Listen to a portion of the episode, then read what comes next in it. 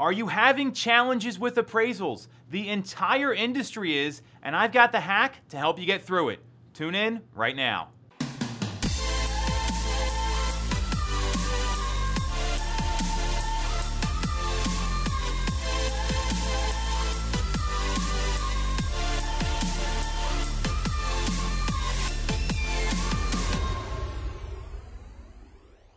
The challenge with a hot market, with pent up demand and low inventory, is that you get multiple offers and that raises the price on these properties. And when the price goes up, sometimes it goes up to a number that could be a little unsubstantiated by data. And this is a challenge that lots of agents are having here in the greater Philadelphia area, in Pennsylvania, and across the country. So, what do you do as an agent if the appraisal comes in low? What's your plan? What's your strategy?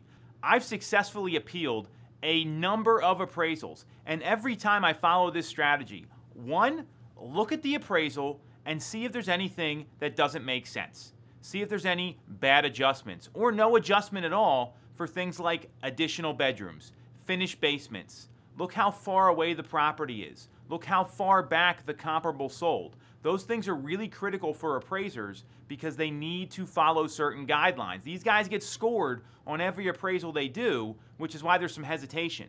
Secondly, once you look at it and pick it apart, look for private sales, look for the data you use to price the home, and send it to them in advance before you're going out.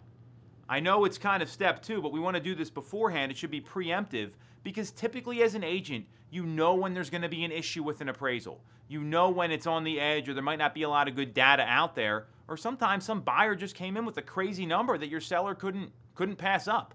That's happening in this market right now. So preemptively send the package and then if you need to appeal it, send that data again to the lender so they can see all that information and they can get it in front of their underwriters. And lastly, look for private sales. I briefly mentioned that. This can be a strategy that will really help you because a lot of appraisers don't do that. They don't look for the private sales. They don't go deeper. They just go by what the MLS says, and that doesn't paint the whole picture.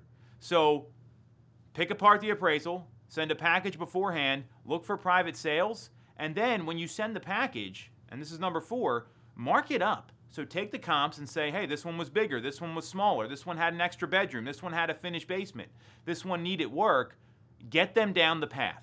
The more information you give an appraiser and you give a lender, the better your chances are of dealing with appraisal issues. You got any questions about this? You know where to reach me. Otherwise, we'll keep hacking next week.